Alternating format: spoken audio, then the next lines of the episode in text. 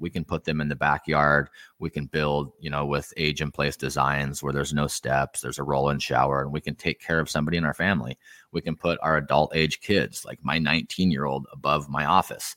We can um, move into the house ourselves the adu and rent the main house and live for free. So it's not just a product that's for investors. That's why i like to talk about the the, the scalability and like the feasibility is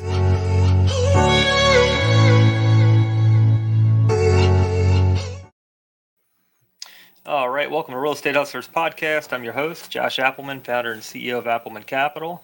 Today we are joined with Derek Sherrell. Derek is, has over 25 years experience in real estate and is an expert in ADUs, ADU developer, and endurance athlete. Founded thataduguy.com, educates on ADU buildings, and is featured on top REI platforms. Derek, we're excited to have you here on the show today. If you could let the audience know a little bit more about yourself. Yeah, great to be here. Hopefully, I can say a few things that'll help the listeners. Um, you pretty much summed it up. Uh, let's see what we can do to help people really quickly about my background. Um, I grew up as a carpenter. Um, then I was a fireman, working full time as a fireman and building houses the whole time. I practiced the slow, simple path to wealth with uh, small infill housing strategies I focus a lot on accessory dwelling units, lot splits. Um, infill housing would be um, taking areas within the city limits and um, building needed housing units. Nice, very cool. Uh, what inspired you to get into uh, to ADUs? You know, I just happened to get lucky, Josh. I mean, that's a, a, question that people ask me all the time, and I wish I had a better answer. But I, I grew up in this small Southern Oregon mountain town, and we had a accessory dwelling code in the early 90s. So maybe 25 years before state legislation really caught on to this uh, more affordable housing strategy. And I had a woodshop teacher when I was um, 15 years old, and he took a group of misfit kids. He, he handpicked us kids. Now looking back, he probably knew weren't going to go to college, didn't have a strong drive to study in class, and he formed a construction technology program. And we built an accessory dwelling unit for another one of our teachers, and that was in 1995. And um, it was kind of at that moment I knew this is what I want to do. I'm passionate about it. I'm good at it. It comes easy to me. Everything else at uh, you know at school wasn't as easy, and um, I just kind of hit the ground running. I spent years building uh, real estate for other people. It probably took five to eight years of doing that before it even dawned on me that I could build these for myself and create my own semi-passive income. So that kind of um, that's where it started 20 almost 28 years ago uh, this year. Let's get into uh, what is an ADU and then um, how, how one can kind of see if it's a fit for their property or not, and then how they can benefit from them. Yeah, for sure. So the the national terminology of ADU, that acronym stands for accessory dwelling unit. And um, the most important part of the acronym is the A is accessory. So in most cases, in most zoning codes, it's accessory to a primary house that's in a single family zone. So we don't want to mix this up with I'm going to buy a five acres of multifamily land and develop it with apartments. Those aren't accessory dwelling units, those are commercial apartment buildings. Um, what's nice about an ADU, an accessory dwelling unit, or in some areas, maybe an additional dwelling unit, is we can we can build small multifamily real estate in single family zones. And the idea behind this movement is we have all these low and medium density areas where there's a single house and a big empty backyard and as opposed to cities expanding their city limits or their urban growth boundaries, the, the kind of um, uh, the thought in the planning world is we're not going to expand our cities. We're going to infill what we have, where we already have streets and roads and police and fire hydrants and light poles and stuff like um, other infrastructure like that. So that's kind of the idea of what an ADU is. And I'll just tell you also, um, historically, you know, we have had these for years. You know, think of a carriage house or a granny flat or a mother in law unit or a guest home. Um, we, we've had these for centuries. We're just kind of rebranding them as states on the coasts come out with really good legislation to allow people to do these. Yeah, so you can you can get the primary residence that has a little bit of land on the back, and and that could be your play to to get in, at least get maybe your house payment paid for, and then you go into an infinite return that way. Is that correct? All the time, yeah. And another way to look at an ADU is is a duplex. You're, you're looking to buy a duplex or a triplex. Only Um, they're usually in a better area. So the way zoning works, single family zoning is usually in more low density areas. Think more green space, more parks, farther away from the sewage treatment plant, farther away from the railroad tracks, the city center. So in a lot of cases, maybe a little bit more desirable area, and you can, um, you know, beat your competition who's looking for a duplex or triplex by looking for single family houses that have these legal ADUs, or one of my favorite strategies, uh, looking for these houses that have illegal ADUs in jurisdictions where we know we can get them permitted to be a legal unit. And another um, kind of caveat to this product is most people think duplex, they think shared wall, either side by side or over under. And um, an accessory dwelling unit can be that, or it can stand alone. You, you could have a basement conversion. You could convert your garage. You oh, wow. can um, you know uh, convert your attic you can uh, you can build new standalone products in the backyard which is my favorite strategy. Or what i want our new listeners to understand that are new to real estate is that the quickest easiest path to getting on the rental ladder is to buy a single family house that has a master bedroom that's semi detached in design from the house maybe on the other side of the house as the other two bedrooms put in an exterior door um, pull a couple permits to do a firewall and meet fire and life safety code, and you turned a 3 2 into a 1 1 and a 2 1 legally. And you have this really cool product for very little money out of pocket. It kind of sheds light on how duplexes were born. Uh, the older yeah. houses, they um, they went and put a, a, another door. You can always tell where they put new doors or bricked up old doors and, and made the um, made the layout different. It's um, very cool. How do you scale this? What's the uh, what's the model to, uh, to scaling and getting a portfolio going? Yeah, I'll tell you a couple different ways. Uh, one is you just add it to your buy box. Okay, so if you're a small multifamily investor and you're buying four doors or less with long-term fixed rate residential debt, you just simply add accessory dwelling units to your buy list. You tell your agent, you look for them yourself. Um, that's one way to scale these. Uh, the, the path that I've taken and the path that I teach everybody is the slow, simple path to wealth, which is with the house hack. You buy a single family house, you either convert, um, add, or it already had an ADU. You occupy it for at least a year. After a year, you start looking for your next one. When you move out, you don't sell it. You just simply put it into service as a rental and go do it again. The average person with an average job can do this once a year. In five years, they have 10 units and they don't have to work again if they have the proper discipline. Um, so it's not as scalable per se as going and buying a 20 unit, um, but it's more attainable. So we get we get caught up a lot of times in real estate and our fire movement of, of what's scalable and what's attainable. And everybody hears people talking about 10xing their portfolio, and my goal is next year to add 100 units. And I don't I don't really um, buy into a lot of that bullshit. It's like if you can if you can 1.5x your portfolio um, by buying a house and adding an ADU. Or if you can double your portfolio every two years, it only takes five or 10 years at max to get um, the number of units one would need to live a uh, sustainable lifestyle. And that's been my experience. So I, I, call it, again, the, the slow, simple path to wealth.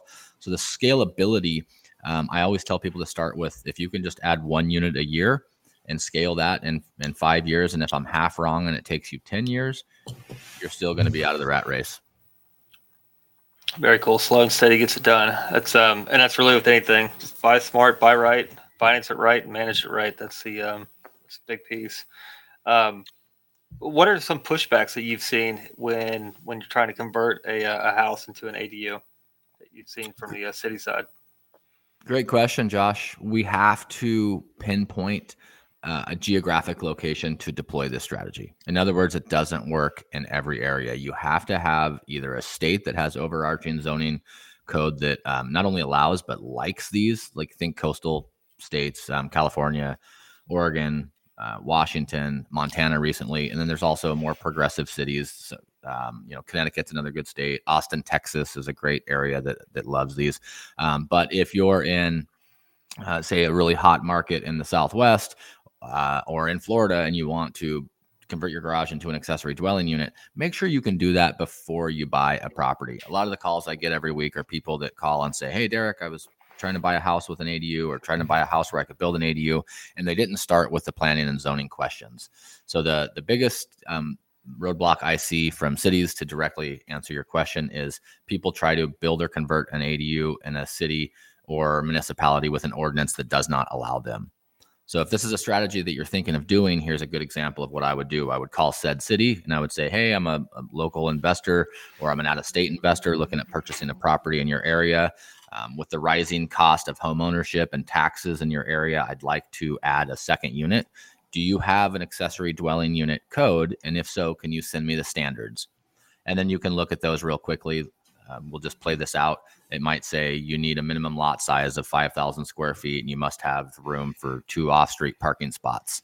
So now I have my treasure map in that area that I can either use or I can give my agent that says, hey, we're looking for properties that are 5,000 square foot or larger that have plenty of off street parking. I'd prefer it was on a corner lot or maybe an alley so I have better access for that second unit and then we would go shopping. So the the long answer to your question is make sure that the city that you're shopping in will allow you to do what you want to do. And this doesn't go just for ADUs. This is common sense to most of our listeners, but don't go buy a, a rural tract in the county that you think you're going to put 500 self-storage units on unless you know for sure that it's zoned commercial and self-storage units are an allowable use there this happens every day as well where people call me and they say derek i was trying to do a glamping resort or i wanted to do dome houses or teepees or um, whatever airstreams. And unless you have campground zoning a lot of times you can't do that stuff. So it starts with the the boring stuff that nobody talks about which is planning and zoning code.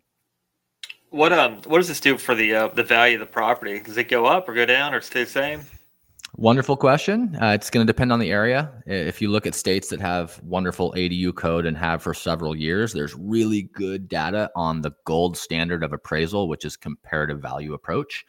Uh, a good trick that I use and I suggest people do is say you have a property that you want to build an ADU on. I would go to a local respectable appraiser and say, hey, here's a set of blueprints. I want to build or convert an ADU at this address. It should be done in six months. What's your opinion of value? And that way you can get an idea. I have seen people over design and overspend on their ADUs. They build a $200,000 ADU, they go to burn their money back out, and they only get $75,000 of value for that. You can avoid that by paying an appraiser upfront to give you an opinion of value on that project. Uh, another quick rule of thumb I use is um, build or convert your accessory dwelling unit to the value of the neighborhood. So if you have a house in a neighborhood where the average purchase price is $400 a square foot, don't go build an ADU for $500 a square foot and, and get your value, think you're going to get your value back. Um, so some things to keep in mind. And then the last piece I'll add to that is if you can build to the square foot price of your neighborhood and count on getting 70% of that back, that's a really good conservative measure. And, um, you know, we'll, we'll usually always win with that metric if it's on like the back of the house, say you've got an alleyway on the back of the house, would um would you be able to I, guess do the lower levels of garage and then the rentable unit above, or what is like one of the most common designs that you see? Yeah, that's a, that's an amazing um, strategy. It's just going to depend on your area and your price point and the standards you have to meet. For example, the ADU above garage is uh, an incredible strategy when you're in an area that has strict parking requirements. So if you only have two parking spots and you need to keep those to be able to build a second unit, the best option you have is to keep those two spots in a garage and build a unit above it. If you're uh, in an area that is a maybe a corner lot and you want to build a detached unit, um, that's an amazing strategy for you know splitting the yard in half with a fence and almost making it feel like it's two different properties if you only have enough money to put three and a half percent down and maybe save up another five or ten thousand dollars to convert a bedroom, you know that ADU conversion strategy would be the best for you. So I, I would always say that it depends on the rules, uh, the goals of the buyer, and how much money the buyer has. Uh, but that's a that's a great great question, Josh. I'm actually in the downstairs level of a detached accessory dwelling unit. Um, it's my studio here, and my 19 year old son lives above it. Um, so this is this is a, a standard um, ADU over garage, and then the garage has finished space um, with my office in the back corner. So mixed use. I, I, call it kind of a, a curveball to a mixed use building. Very cool. Uh, what's been one of the most cool, or what? Let me word this right. What has been one of the coolest projects that you've done or been involved with on an ADU? You know, uh, I think they're all amazing. I love every one of them. The the coolest ones I think are the affordable units. So when I can find or help somebody find a property that that has a section of the house or a wing of the house that's really easily converted into a side by side ADU conversion for say less than $30,000 that rents for on average 1200 bucks a month. Those are my favorite when when a new homeowner, um, somebody that's that's barely making it, uh, has decent credit, has a decent job, but they're at the very edge of their spending limit on rent, and they find a property like this they buy it, they do a legal conversion, they move a couple of their friends into the other side of the house, and they're paying less than they were paying in rent while becoming a property owner and building equity and kind of getting some training wheels for being a landlord at the same time. So those, those are the, the the most fun projects that we do. How do you go out there and uh, and get a loan to build one? Is it just typical construction loan? And I guess how's the how does the lender lean the property if there's already a lien on the property? Yeah, so there's uh, directly to answer that question. If you have a first position lien with a bank, you're going to have to either do one of two things. You're going to have, or three things, I guess. You'll have to refi out of the first to get money to build the ADU.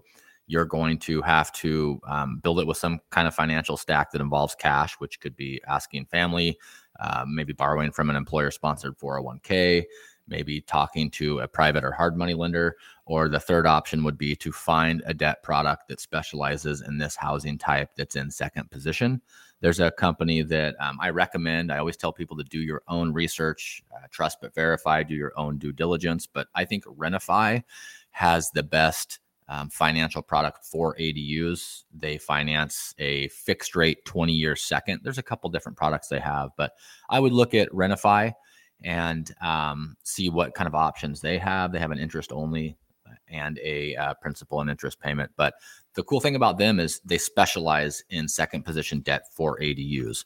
Another thing that I always tell people is to go to the place where you have relationships. So if you've been with a small local credit union for years or a small local bank, go to them and ask them, hey, do you have any product that you can help me build this with?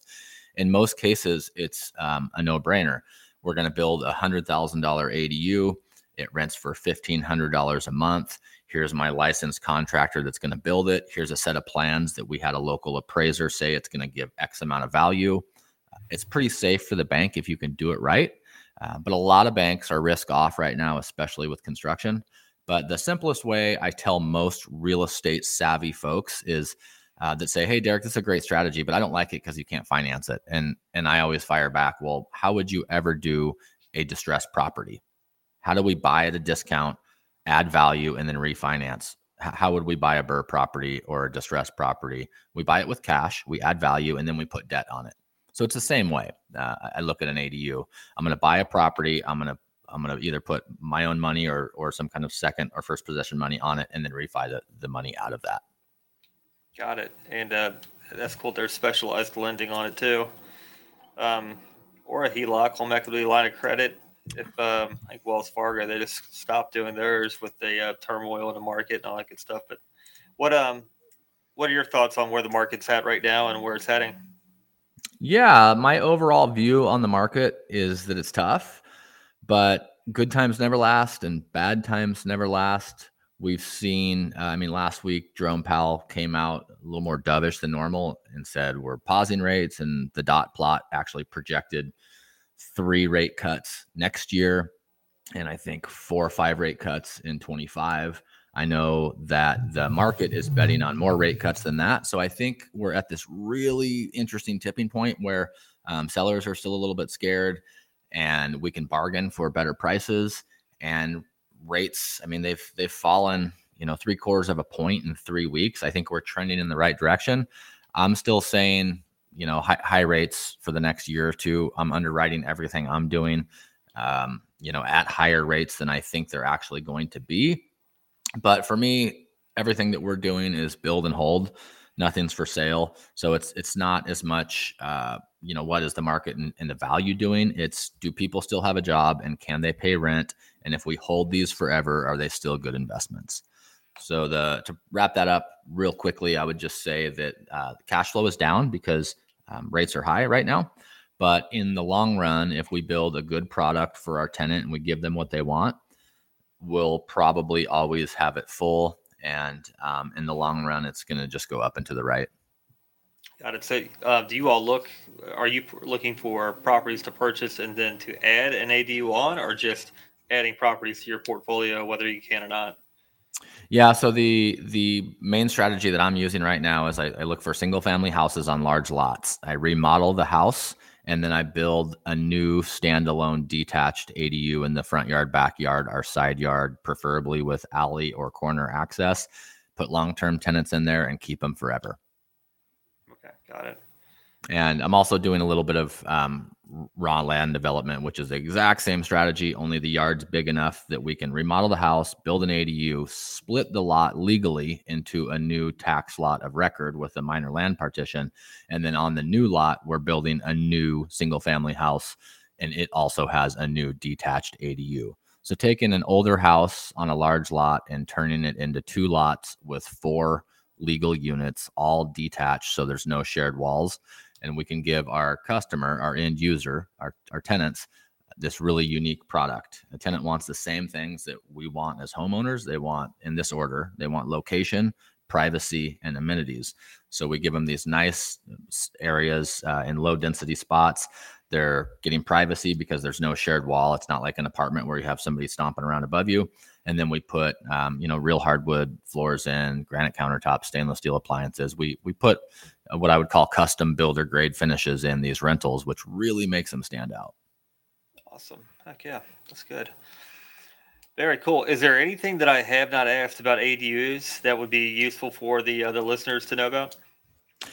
You know, the only thing I would say, coming from a, a, a past kind of um, policymaker and being involved in legislation, is if your city or county or municipality doesn't allow accessory dwelling units, I would highly recommend that you go to a public meeting, say a planning commission meeting or a city council meeting um, or a borough meeting, whatever it is uh, terminology in your area, and and ask the decision makers. They're usually uh, local community citizens just like you. Ask them if they've considered this hey, this is a great uh, answer to more affordable housing. Can we look at adopting some accessory dwelling unit code? AARP, the um, I think it's American Associations of Retired Persons, um, have sponsored a national model code for ADUs that a lot of cities and states are adopting almost verbatim. So the work's already done. So if you live in a city where they, they don't allow these, I would go to a public meeting and say, hey, consider these and here's some code language that's already done. And nothing moves fast when it comes to, you know, bureaucratic red tape. It might take a couple years to get good ADU legislation in your area. But if you don't have this, legislation, um, I, I, would start asking for it at the local level. And then another thing I would say is it's not just um, what we call capitalism with compassion. How do we build these and get you know good rents for them um, for our workforce housing? But they have a great use for aging in place, as opposed to putting mom or dad in a home for $8,000 a month, we can put them in the backyard. We can build, you know, with age in place designs where there's no steps, there's a roll in shower, and we can take care of somebody in our family. We can put our adult age kids, like my 19 year old, above my office. We can um, move into the house ourselves, the ADU, and rent the main house and live for free. So it's not just a product that's for investors. That's why I like to talk about the, the, the scalability and like the feasibility is we're not going to go do 100 of these doors next year, but the average person could do one of these, move into it, rent their house, and absolutely change the trajectory of their financial life. Yeah, totally agree. Very cool. If um, if somebody out there wants to get a hold of you and learn more about it, join your program, how can they reach out? Yeah, totally. I've got no email list. I'm not selling anything, no programs to join, but you can go to that ADU guy com where uh, we have a bunch of stuff that we're super proud of. We give away, we open source everything that we're doing. So I have free sets of plans that I give away there, my exact shopping list of the um, you know all the the finishes that we use is on there. There's a link to my YouTube channel, which is also that ADU guy, where we've got over 400 videos of how to design, finance, build, hold, and manage your own ADUs including a 17 video series. It's like seven and a half hours of content where we build uh, my signature ADU from the ground up in 90 days. And I share every step as we build it. I share how much I'm paying my contractor friends. Um, you know, that was a course that we could have bundled and sold. And it was like, should we sell this to 100 people a year or should we give it away and thousands of people will see it? So I would say just go to my website, thataduguy.com. Uh, you can email me. That number at the top of the screen is my actual phone number. So if you call me, just be ready to take action. I get a ton of calls from people that call and they're like, I didn't think you were going to answer. And I'm like, yeah, I'm busy. Like, how can I help you? And they, they don't even have a question. So maybe start with an email if you're not ready to take action. Uh, and then you can also follow me at that ADU guy on Instagram, probably most active on Instagram and YouTube. Okay, perfect. Awesome. I definitely appreciate your time and uh, certainly look forward to following you. And we will talk soon. Thank you, Josh. Thank you, listeners. And uh, take action, folks. The only way we fail at this strategy is if we give up or die. That's true. Thank you.